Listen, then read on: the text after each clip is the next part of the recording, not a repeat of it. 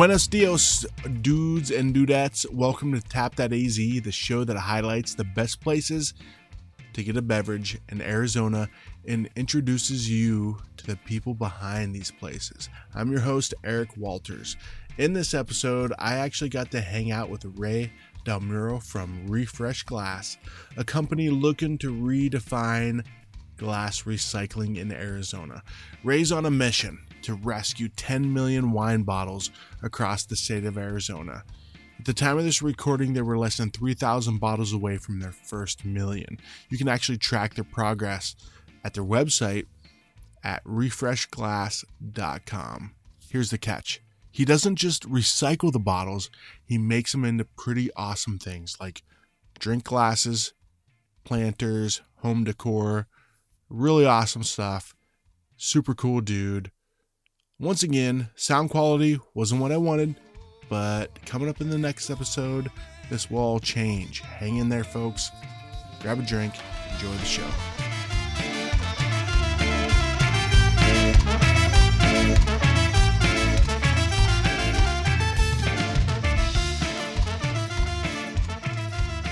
So I'm here with uh, Ray Del Muro from Refresh Glass, and Ray, thanks for joining me, dude. Yeah, of course. Yeah, this is awesome. Fun. So Ray gave me a little tour of the facility, and uh, what? So tell us about Refresh. Like, what is Refresh Glass? So, Refresh Glass, we target everything around our mission to rescue and repurpose 10 million wine bottles that would have otherwise been thrown away, and we we transform them into functional, everyday, usable wares like drinking glasses and vases, Nice. candle holders, and cool stuff like that. Okay.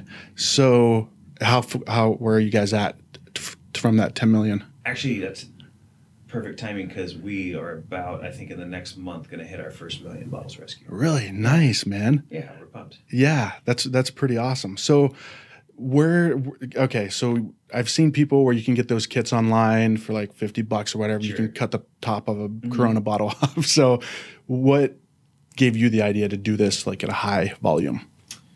So actually, I, I started with one of those kits. Oh, really? you know and okay. uh, my background i mean i was i loved making things ever since i was a little kid between drawing and you know modifying my bmx bike and that turned into buying a hot rod that i worked on uh, obsessively probably in college and building my own furniture to i was an engineer for aerospace company and i focused on lean and manufacturing so okay. like my whole career has been based on building things. Um, Yeah. And that's where my passions really lie. And then at some point after school and after having worked for five years, you know, in the professional engineering and, and manufacturing world, it just, I just kind of lost my fire. I started getting into management and, and managing people and I didn't get to play with stuff anymore. Uh, Um, so I resigned from that world and I went on a trip around the world for a year um, to figure out my passion profession. And when I got back, I decided that I wanted to do something that combined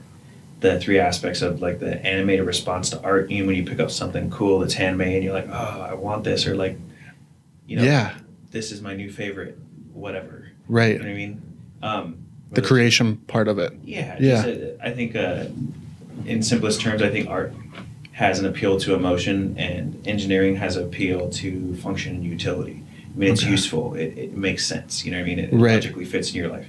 And the third part that I wanted to work on was something that was more than just me. You know what I mean? And I'm fairly type A driven dude. You know what I mean? I went straight through school and got my engineering job and worked my way up to director level in my 20s, and it was just all resume building and Uh, personal growth. You know what I mean? right. Yeah. And on my trip, it, it kind of opened my eyes a bit to the bigger world. You know what I mean? And and how gratifying it is to help other people by doing what you love. You know what I mean? And that's Yeah. kind of where Refresh Glass started. So when I got back, I was working for a Six Sigma company as a consultant. I kind of jumped back in as I tried to figure out how I can make those three criteria come true all at the same time. Um, and shortly after that, I mean, a Refresh Glass was born because I got one of those kits, and I thought that you know, it, they ask you to use like a candle and and sandpaper, and I worked on a couple glasses for hours, and I thought they sucked really bad. yeah. You know, the edge quality was crap, and they look all scratchy, and they weren't like perfectly flat and even. The whole thing just annoyed my engineering sensibilities. So yeah. no, the ego in me was like, screw this, I can do it better. And I started buying torches and asking around for people, and that turned into a farmer's market booth when I kind of started to figure it out, trying to hustle, you know, four glasses at a time for Right. 20 bucks for my top ramen and Kool Aid money. yeah. Um, and man, I mean, it, from that farmer's market booth, it just grew from there. And did you? So did you start off with beer bottles, wine bottles, just whatever? Actually, I've primarily focused on wine bottles. That the hard part that a lot of people don't think of is packaging. So, in in order to ship glass safely across the country, which is kind of an ordeal, because I've had, you know, FedEx and UPS drivers tell me to like don't even bother putting fragile stickers on stuff because not everyone really even pays attention to it. They just move through the, their systems and whatever they are. They just throw it on a truck and on a conveyor and Right. throw it back on a truck you know so in Yeah. order for the packaging part to really work i needed something that was consistent diameter and something that was thick and durable so beer bottles and i've, I've done some work with them in the past you know they can turn out awesome but they don't hold very much liquid they're okay. Yeah. relatively thin Yeah. you know so, so the durability and the um, well, call it durability at home and the durability in transit Ah, that's a good point. were yeah. both um, not favorable Right. for me. And then a lot of liquor bottles are trademarked. So there's been Ah. other people who've tried to do what I do. Have gotten cease and desists from Belvedere or whoever it is. You know, what I mean? Yeah. because they're trying to use someone else's brand to make them money. Interesting. Yeah. Yeah. And there's just a ton of wine bottles around. So Yeah, and they're pretty standard, right, for the most part. yeah, for the most Yeah. part, I mean, 750 milliliters. They're usually around 11 and a half to 12 inches tall, around a pound. You know what I mean? Like Right. come in five common colors. Like we have a new color that's teal. It's kind of cool right now that we've gotten access to, and every once in a while we'll do some cobalt blue ones. I probably shouldn't even say that because people ask for them all the time. We just very rarely have them. Right. right. Well, with all the listeners that I have so far, you'll probably get a lot of orders for those ones. I appreciate that. Yeah. So uh, backtrack a little bit because I'm really interested in in uh, your trip around the world. Like, what, so you, how long how long was it? Uh, it was a full calendar year in 2007. Okay. So it's coming up on 10 years now, which blows my mind a little bit. Um, so I did uh, 21 countries and 39 cities Wow. in a year, and I went all the way around going east. Really? So, yeah, I've seen some fun, crazy stuff, and it was basically I, either buy a house in Southern California. I was working in Huntington Beach, which isn't necessarily an ugly place, you know. Right. But I mean, it was 2006, which is funny now. You know yeah. I mean, like just realizing the timing of everything, where I could have just lost all this money in equity, anyways. Right. Um, but yeah, I just I basically took that down payment that I was saving on a house and my big resume career, you know, in aerospace management or Six Sigma consulting or whatever it was, and I said screw it, and I've never heard of anybody traveling around the world before, not anybody I knew or not anybody that I've known that's known, or at least I've never heard of the story. yeah. And I was in my late twenties and wasn't dating anybody at the time, and screw it, you know what I mean, like. Yeah. I'm out like turning my letter of resignation to the VP of Ops, and he's he, he asked me like three times. He's like, "Who hired you away?" I was like, "No, dude, seriously, I'm out. Yeah, I'm gonna figure some stuff out. You're good. Man. Like, I'm not gonna poach anybody. I'm not gonna talk crap. You know what I mean? I just Right. I gotta go." Yeah. And so I like my mom and my aunt met me in in Spain. I studied Spanish there for three months, and then I had friends meet me in Rome and in Germany and in Stuttgart and in Malaysia or Kuala Lumpur. Oh wow. That's awesome, man. Yeah. So what did you like what did you take from it? Like when you came back, like where where was your mindset? Like did that change kind of the way you saw things, the way you thought, anything like that? Oh yeah, yeah. In a lot of ways. I mean, uh, honestly, the probably the biggest impact that I had on my entire trip wasn't even on my trip. It's when I got back and I had a garage full of shit that I didn't need anymore. Ah. I've been so used to living out of a backpack. yeah. and being completely fine with it. I mean, I had five shirts. Yeah. That's kind of like my rule for my backpack is I can only carry five shirts Yeah. because I carry like one of the smallest backpacks Really?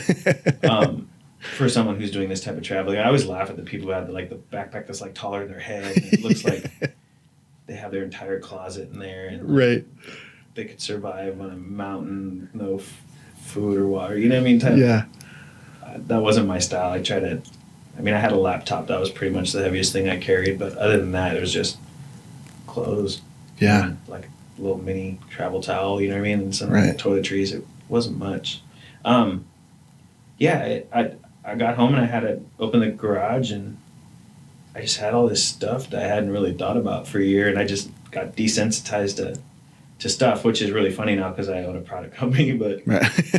it- I wanted it to be like the question I ask people all the time is, here I'll ask you, how many things do you have at your house or that you touch every day that's not mass produced that has a story to it? Or Oh, can yeah. you think of many or any? Not many. Not many at all. Can you think of any? No. Okay. no. And, and so, Yeah. so that's kind of where I wanted to fit in, you know. And so now we're doing a lot of closing gifts for real estate agents Okay. because real estate agents with with Zillow and Trulia and, and Opendoor and, and all this competition and there's a couple of estate agents around, you know, everyone knows. So Yeah. how to differentiate yourself? How do you give a gift to someone that you've been working with that that they'll think about and that they'll talk about and they'll tell their friends about and give them an opportunity to say how amazing their agent was. It's like, Yeah. someone I come over to your house, you know, and visit you and your wife and your kids, you know what I mean? And Right. you're like, hey, you know, would you like something to drink? And you serve me a drink in these glasses. And where'd you get those from? I got them from my cool agent. Yeah. You know, so it's just, in, in, if not just around the dinner table. And I think that's awesome because each wine bottle has its own story. You know, of the winery it came from, what it was filled with, the occasion it was consumed at, where it was consumed at, Yeah. the shape, the geometry, the color. There's a lot of variety in each bottle, so no four pack that we ever sell is ever going to be the same. Yeah. And I like the anti commodity aspect of it. Yeah, I, I, yeah, that's a good point because so I have a set of your glasses. I love them. They're like my they're like my fine china, you know. So so when people come over and they want a beer, I'm like, hey, do you want a glass or whatever? They're like, yeah. If there's a bunch of people, then I'll say, hey, there's the you know those ones over there, which I like. Sure. But then it's like if it's like something that's more intimate or I want to impress somebody, I'm like, dude, check these out. And I you know you tell them the story, but I like how you said too. Each wine bottle has the story, and and I think about that too of like what was going on when this wine bottle was consumed. Was somebody celebrating something? Was it somebody had a stressful day at work and they were just you know they they needed this at that moment? So that's a really good good point. Yeah, it helps bring personality in what we do. You know, I, I was in a meeting with a bunch of entrepreneurs earlier this week, and you know, there was a guy that kind of in the middle of a big group of like 50 people. He's like, man, he's like, I am not passionate about what I do. Like my my 10 year plan involves me not doing what I'm doing right now. And he's like, I like the way that supports my family and and you know pays the bills, you know, but I'm just not that into it. And it's totally the opposite for me. Whereas I've sacrificed and I've done the math and it blows my mind. It's like deep six figures of income that I've lost by pursuing this. You know what I mean? And now I think we've we've hit the turning point and we've we've really made it. You know what I mean? And we're growing and we have a lot of opportunity and we've gotten to work with some amazing people. But if I just did it for money, this is not what I definitely would have chose. But Right. it's so Yeah. gratifying. All of the bottles we've collected and people we get to work with and the reviews that we get from people who genuinely seem to enjoy what we do. Yeah, It's pretty cool. I think it's great because there's so many different um, kind of dimensions to to your company is. So you've got the recycling aspect of it, Mm-hmm. you've got the uh, local business aspect of it, um, but then it's something cool. But it's something that has, I don't know, in my opinion, kind of like a higher purpose. You know, so I think it's hard to kind of get all of those into one area. You know what I mean? So I don't know. I, I think it's great. yeah, well, that's it. It's it's the power of the and is kind of what we call it. I'm, I, I I love reading books. I like books more than people. Yeah. A couple hours a week. yeah. I'm really a social person too. Yeah. I think we met out of Oh, we had a blast. Yeah, Yeah, first time we met. Yeah. great time. But uh, in all honesty, like the the best answers in the world are not like you think about being a teacher or you know what I mean, or having some high powers, you know, job that makes a lot of money that's just not very rewarding. You know what I mean? Right. Selling stuff that you don't enjoy. Yeah. You know, I had a buddy that sold in pharma, and a lot of times pharma is more about pushing units than it is about helping people. Okay. You know, Yeah. and so, uh, don't get me wrong. I mean, there's a lot of medications out there that do, you know, but prescribing stuff to as many people as possible, as opposed to as many people that actually need it, is different conversation. You know, so Right, it's yeah. just it, it, my conversation is more about the for love or money part. Mm-hmm. You know, and so for me personally, I've been doing Refresh Glass for eight years, and it, you know, for a long time, doesn't ha- didn't or hasn't paid. You know what I mean? What I could have been making as a Six Sigma consultant Right. you know but my belief is that if I can focus on providing value for other people, like the real estate agents, the corporate gifting people, or anyone who has a gift or wants to find something cool for their house, Yeah. under 50 bucks, under 50 bucks in grade or 30 bucks, you know, just in general for four pack glasses or whatnot that's unique and everyday usable and enjoyable, you know what I mean? Right. That I want to have both Mm-hmm. and I want to provide both for other people. So I want to provide monetary value and emotional value. So it's that logic and emotion that we were talking about Yeah. before we turn the mics on that Mhm. I want for myself by giving it to other people. Yeah. So I think the right answer is both, and it's just there's it's very hard to do nowadays because there's so much competition Mm-hmm. for most commodities at least. Right. So so with with what you guys do, what's the, what's the kind of take us through take me through the process of like a wine bottle in a recycling bin to Sure. packaged. So the recycling bin part's kind of like the first problem is that glass is a commodity as a like commonly traded raw material like plastic or metal or Okay. whatever Right. you know paper um, cardboard is it's it's a monetary loser for the most part. Glass manufacturing facilities cost like billions of dollars to flow 2500 degree molten glass through pipes and stuff. Like it's very very expensive. So there's only a few plants in the country and those plants are usually in very big places that have um, large recycling centers and, and manufacturers around them. That's why if you look on the back of a corona bottle you'll see like california pennsylvania you know what i mean like Right. all these places that already have plants there that's why there's redemption values is because from a logistics standpoint and trucking stuff around and again glass is really hard to transport as well because it can't be palletized bundled or wrapped Uh, and I've, I've talked with, and I'm part of some recycling groups and numerous people in the recycling world with big waste companies or recycling companies and glass. Even sometimes they told me like, pulled me aside. And I'm not going to use any names. You know what I mean? But it's like, hey Ray, you know the glass that even goes in the recycling bin, even though not everyone even has a recycling bin, ends up in the landfill anyways as the fill between the landfill just because the ah, recyclers can't find any money to use it for. So it's almost a, a ruse of sorts, glass. in really general. interesting.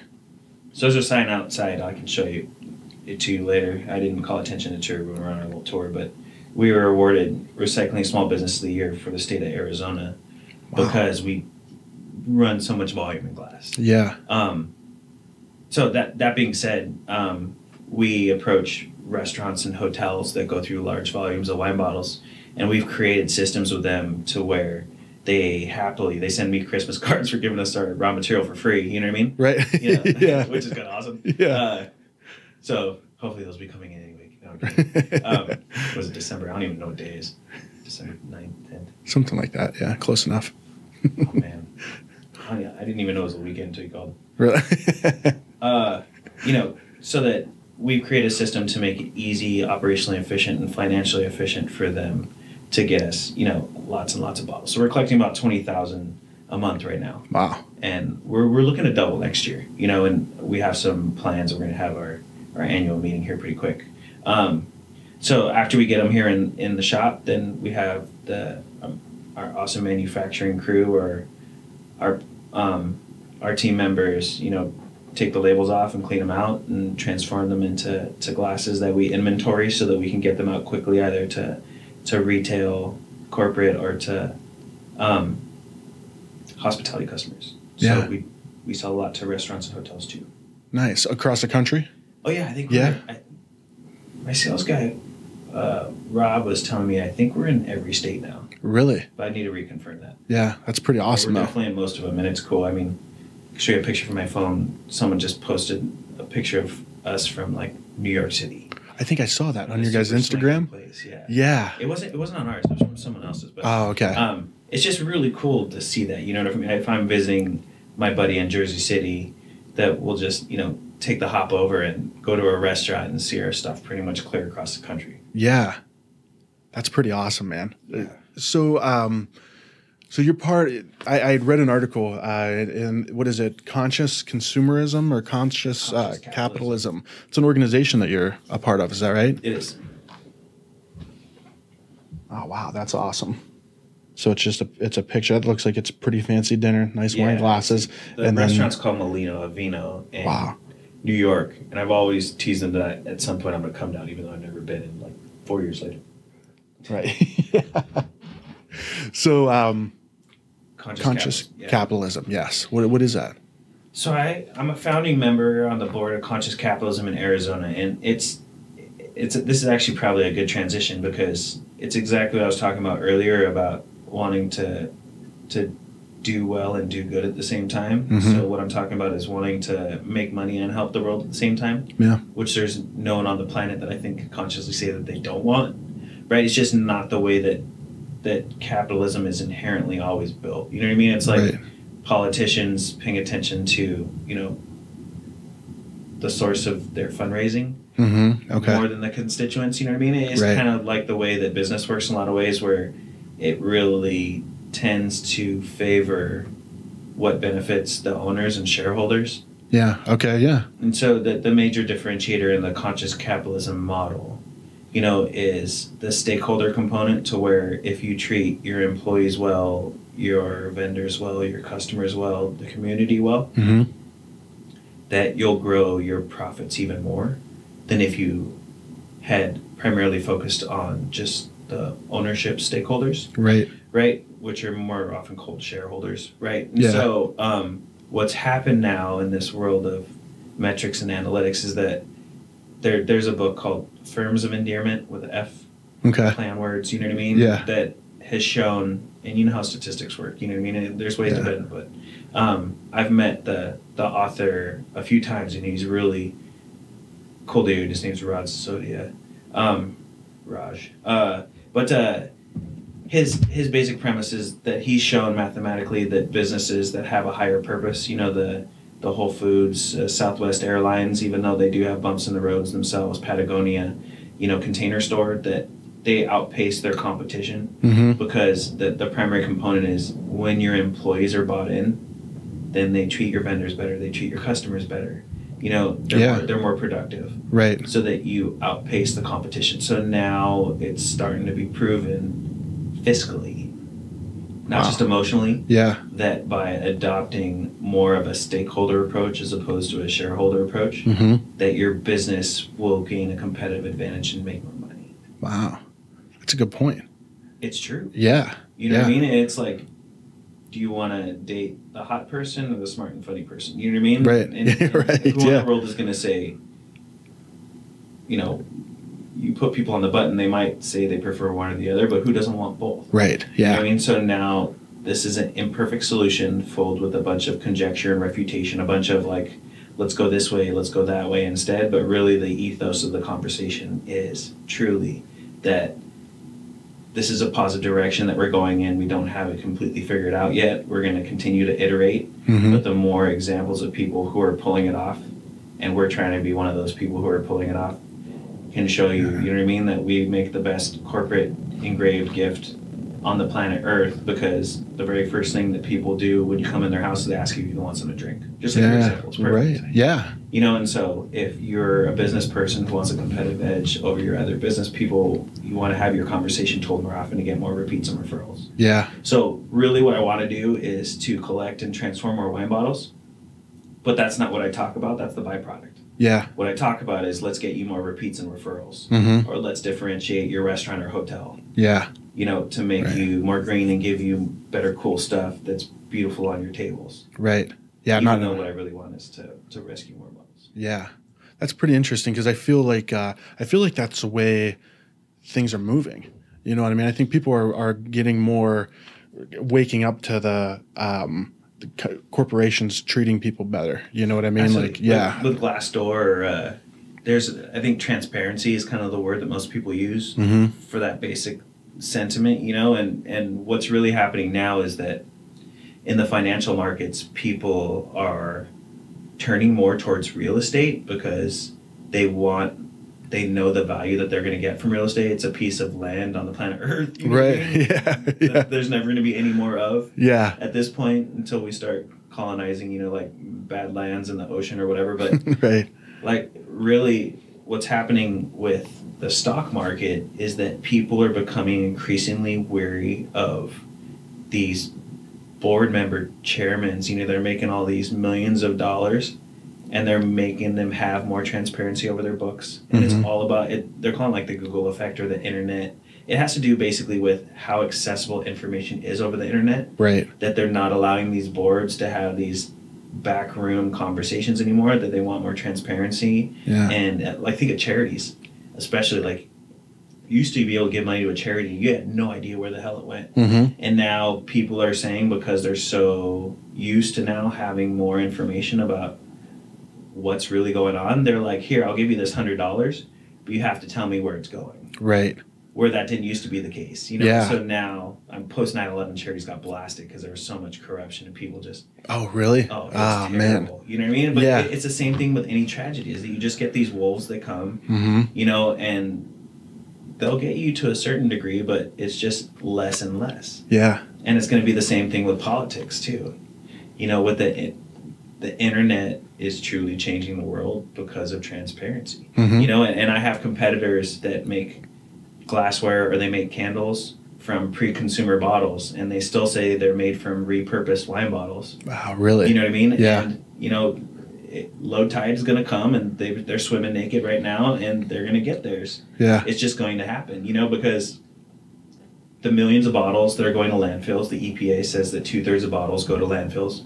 And I actually think that it's more than that because of the recyclers who are still getting it to landfills. Yeah. You know, it, they're if they buy it from a winery or someone who had excess non used wine bottles yet, or from the manufacturers themselves, which a lot of them do, either from the US or China, Yeah. they're not helping that two thirds statistic Mm-hmm. and what they're doing is a, is marketing and a lot of them have great marketing and run great businesses but they're not actually helping the problem Right. and they don't have our uniqueness and they don't have our story and everyone knows that you know what i mean but Yeah. at some point the tide's going to go out on them and i don't know i just think it's kind of sad that people get get hit so much with marketing and they don't see past Yeah. the descriptive you know Yeah. adjectives Yeah, exactly. Well, and that's kind of what that organization is trying to do is trying to bring awareness to that and Exactly. encouraging businesses to take that approach. Right? Yeah. So there's a lot of education that goes on. Our particular chapter is focused on um, educating the next generation. Mhm. So it's like, uh, let's take this. We're, we're sitting in an office in a 38,000 square foot building. You know what I mean? If this building had layouts and fences and everything in it, would it be easier to remodel this building from the ground up while businesses are operating, Mhm. or to build an entire new building? Oh, yeah. You know what I mean? Right. So for the future generations of both business leaders, business owners, and employees, you know, um, to whatever extent, it would be easier for them to start off with those expectations than it would be for us to change the minds of the boomers who are like, "Hey, kid, this is the way we've always done it." You know, Yeah. like they're not gonna, they're not gonna change. right. Right. conversation a few times. It's pretty funny, actually. Really. Times. so, um, wh- what's next for you guys? Like, what, where, where do you see this, this going? I know you got the 10 million bottle goal, and you guys are close to the, the first 1000000 Mm-hmm. What's, what, what do you see down the road? it, it's really uh, partnering with with people um, who get it and who operate on a lot bigger level. Okay. So before, I think a lot of people would look at us and be worried about capacity. Mm-hmm. You know, it's like, hey, we have this national, whatever restaurant chain, we have a national gifting program, we have national, whatever. You know what I mean? And Yeah. so now that we have such strong connections with the community and access to wine bottles and restaurant groups and whatnot, and we have um, manufacturing space to grow into Mm-hmm. and the technology to make more glasses and systems, you know, to to be able to ship them and fulfill orders. Yeah. Really, it's a function for me to show from a marketing and sales standpoint. And I'm an ops guy because I love engineering Yeah. and developing new products. Um, the value that we provide that other people don't. You know what I mean? So if Right. you have this corporate gift compared to another, I mean, if you have a keychain holder Mm-hmm. that mom and dad might use and it you know it hangs on the wall and it has the last name for their people on it Mm-hmm.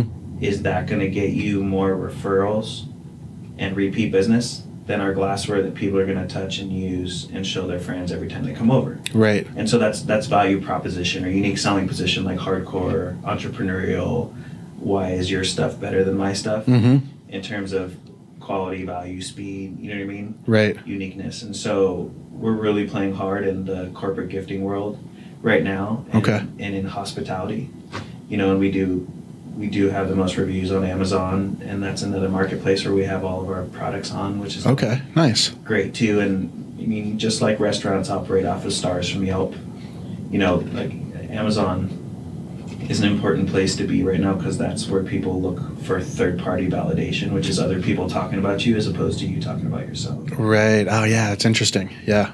So, I mean, that's another transparency thing. Is like, if I want to know more about you, I can ask you about what you have going on. But if someone else says really nice things about you, it kind of counts for more. Right. I, yeah, I that's the way agree. The, the business world works. Yeah. And that's why people look at Yelp and they don't go to your website. Mm-hmm. Right. Yeah, because you're going to paint that picture of, hey, look how great this is. You go to Yelp, one and a half stars, like this place was terrible. you know, so yeah. You know, and so and and that has a ton of value, and people pay a lot of attention to it, and and they should. Yeah. Yeah, I agree.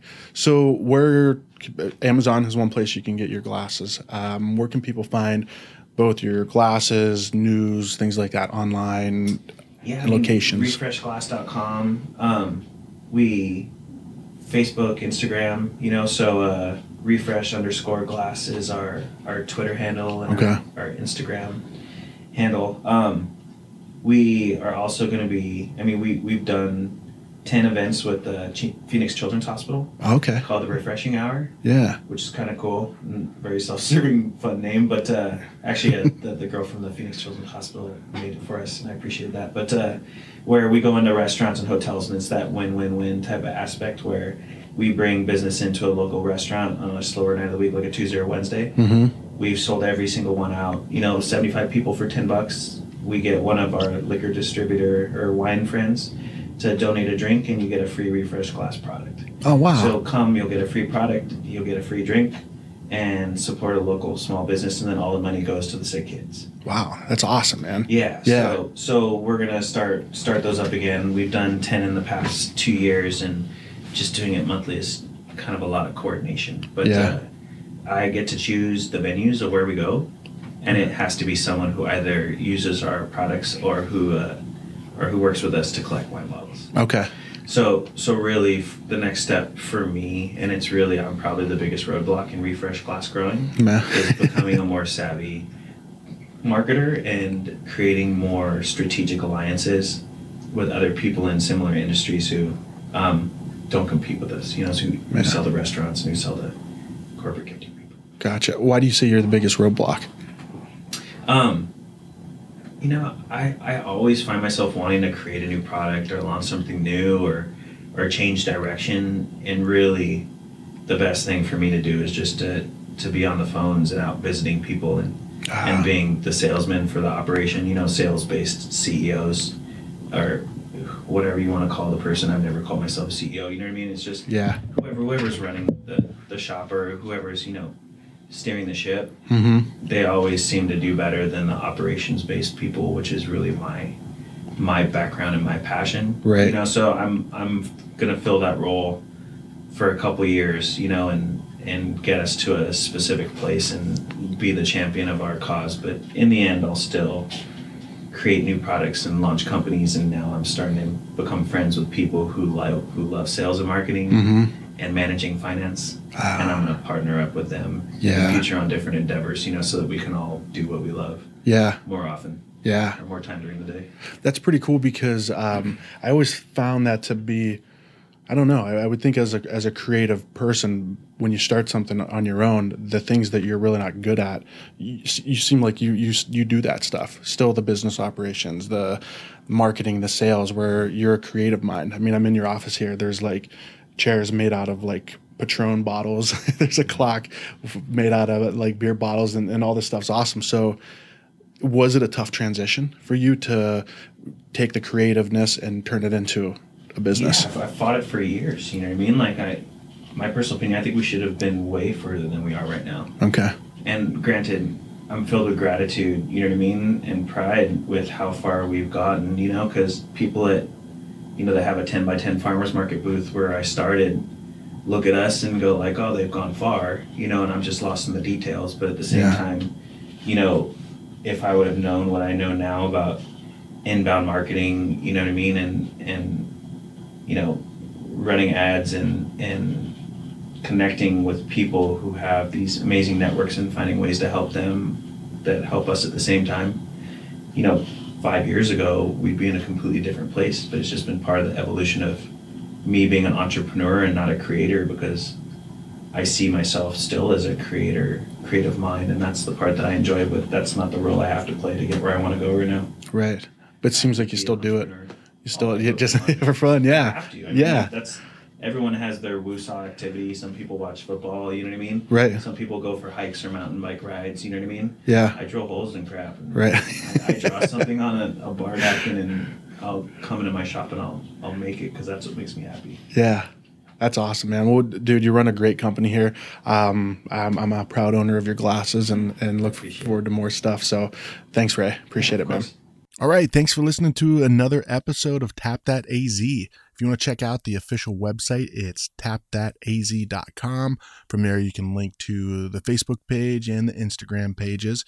If you like what you're hearing, uh, leave me a review on iTunes or Stitcher or however you listen to your podcast. I love to get that feedback. So, coming up in the next episode, I sit down with Ryan and Christina from 8 Bit Ale Works out of Avondale. These guys got a really cool place that is themed around old school video games. So, stay tuned for the next episode. In the meantime, remember to stay awesome.